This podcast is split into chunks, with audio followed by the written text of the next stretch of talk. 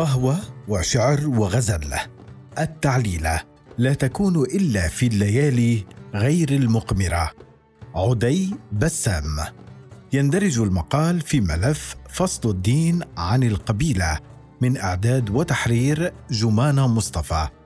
البدوي لا يقول أحبك لفتاة بل أريدك. فالحب والحب تعني القبلة.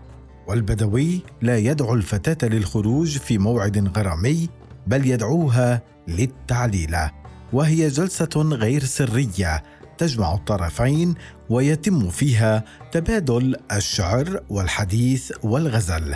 فهي تنظم القصيد كما ينظمه هو وهو يتغزل كما تتغزل هي حيث يتنافس الرجال في كسب قلب الفتاة. حلاوة التعليله التي لم تذقها الحفيدات. لم تكن عائلة الفتاة تمانع هذا اللقاء معظم الأحيان لكنها تحولت بفعل الزمن إلى أمر مدان وقد يطعن في شرف الفتاة.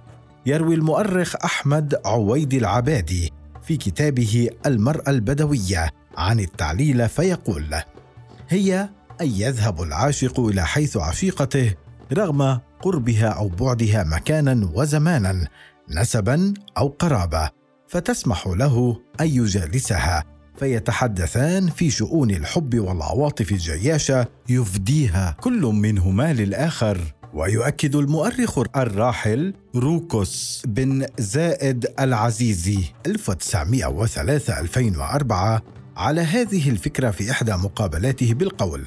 كانت عند الشراكسة عادة تشبه ما يسميه البدو بالتعليلة فقد كان من حق الضيف عندهم قديما أن يجالس العذارى لكي يختار له منهن زوجة كما كان البدو لا يمانعون أن يجالس الشاب الفتاة التي يحبها ليتخذها زوجة لكن كثيرا من القبائل التي لا تنكر هذه العادة المتوارثة في جنوب الأردن كانت تفضل ألا يرى الشاب أو يشعر به أحد وهو في طريقه ليعلل الفتاة.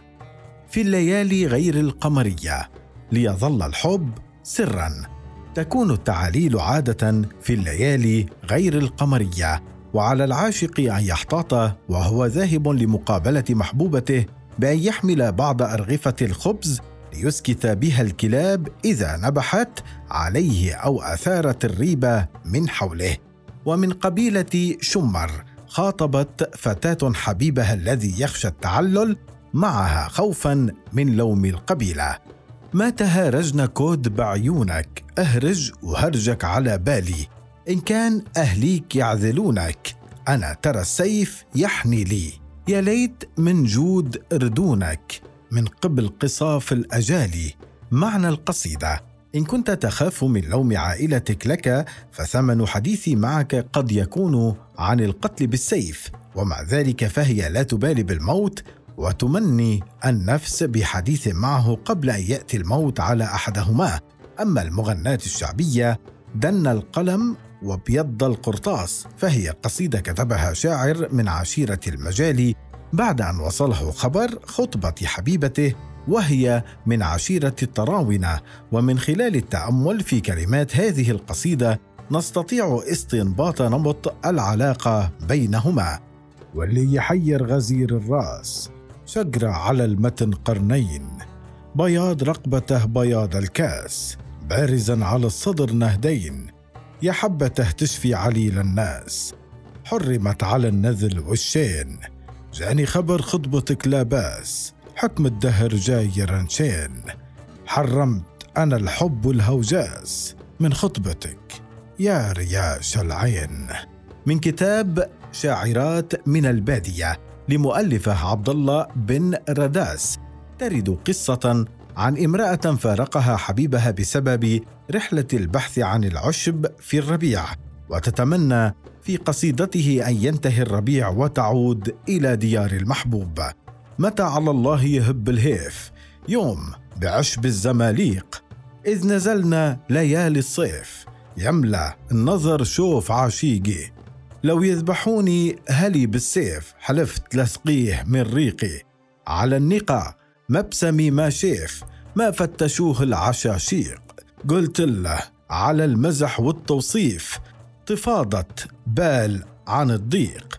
لم يكن التعلل البدوي مع محبوبها أو غزلها بها مستهجنا ولم تكن الشاعرات أقل قيمة أو جرأة من الشعراء في وصف الشوق والرغبة في القبله أو إهداء الريق للمحبوب. لكن التمدد الديني الذي طغى على الطابع البدوي واستهدف النساء منذ البداية قلل من حرية البدوية ولجم بعضا من لسانها. وبالتحديد مع ظهور المد الوهابي وتحالف محمد بن عبد الوهاب 1703 1792 والأمير محمد بن سعود لنشر الدعوة السلفية.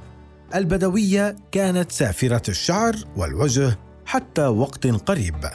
فحفيدات البدويات اليوم لم يتذوقن طعم الحرية التي تذوقتها الجدات ولم يعرفن جلسات الحب التي جمعت الفتاة مع حبيبها قرب بيت الشعر على معرفة من عائلتها والتي وصفها الرحالة الإيطالي بيترو دي لافاليه الذي زار المنطقة في بداية القرن الثامن عشر. موثقا لمشاهدته ومقارنته يقول النساء في البادية حاسرات الوجه ولا يتحجبن.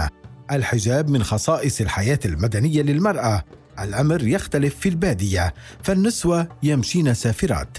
إحدى القصص العجيبة التي نرصد فيها بداية القمع الذي واجهته البدويات هي للشاعرة موضة الدهلاوية التي عاشت وعايشت التحولات في جزيرة العربية في 1780 ميلادي تقريبا. وقد اشتهرت بالشعر والغناء العذب. وعندما سمع عنها رجال الدين الوهابيون وعرفوا ما بلغ صيتها عن حلاوة صوتها وشعرها أرسلوا إليها أحد رجالهم الغلاظ واسمه سلامة فقام بضربها ضربا مبرحا فأنشدت متحدية وهي تخاطب حمامة نامت بقربها.